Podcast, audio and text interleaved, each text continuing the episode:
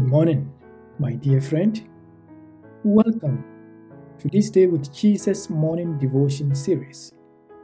Today's devotion is entitled Keep to the Road.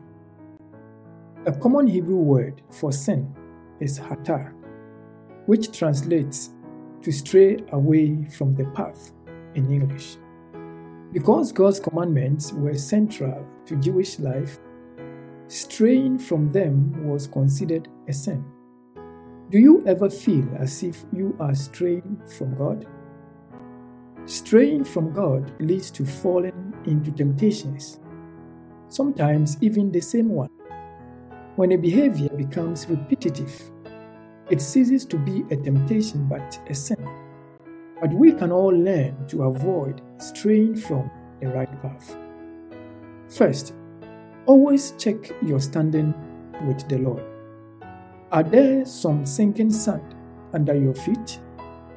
Neglect of personal Bible studies, absence from study groups, driven by earthly passions, doubts, and skepticism are all subtle distractions that lead people astray. If something is taking the place of your love for Christ, it is time to be cautious. Stay united in love with Christ and allow Him to control your life. Second, pray unceasingly. Christ exemplified the importance of prayer and thus invite us to share in this communion with God by praying without ceasing. Ephesians chapter 6 verse 18 says, And pray in the Spirit on all occasions with all kinds of prayers and requests.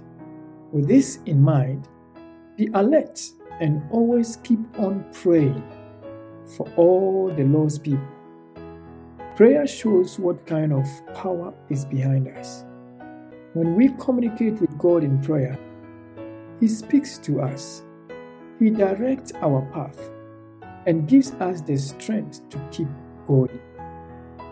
Third, heed to God's word.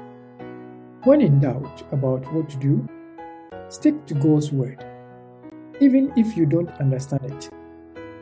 Any decision made under the influence of doubt has the potential to yield evil consequences. Jesus stood on the surety of it is written to defeat the wiles of Satan. David said, Your word I have hidden in my heart, that I might not sin against you. Psalm 119, verse 11.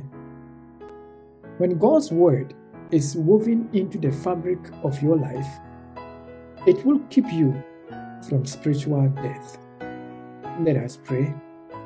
Father in heaven, we pray today for all the young people who are straying from the church. In Jesus' name we pray. Amen. Jesus, Jesus, how I trust Him,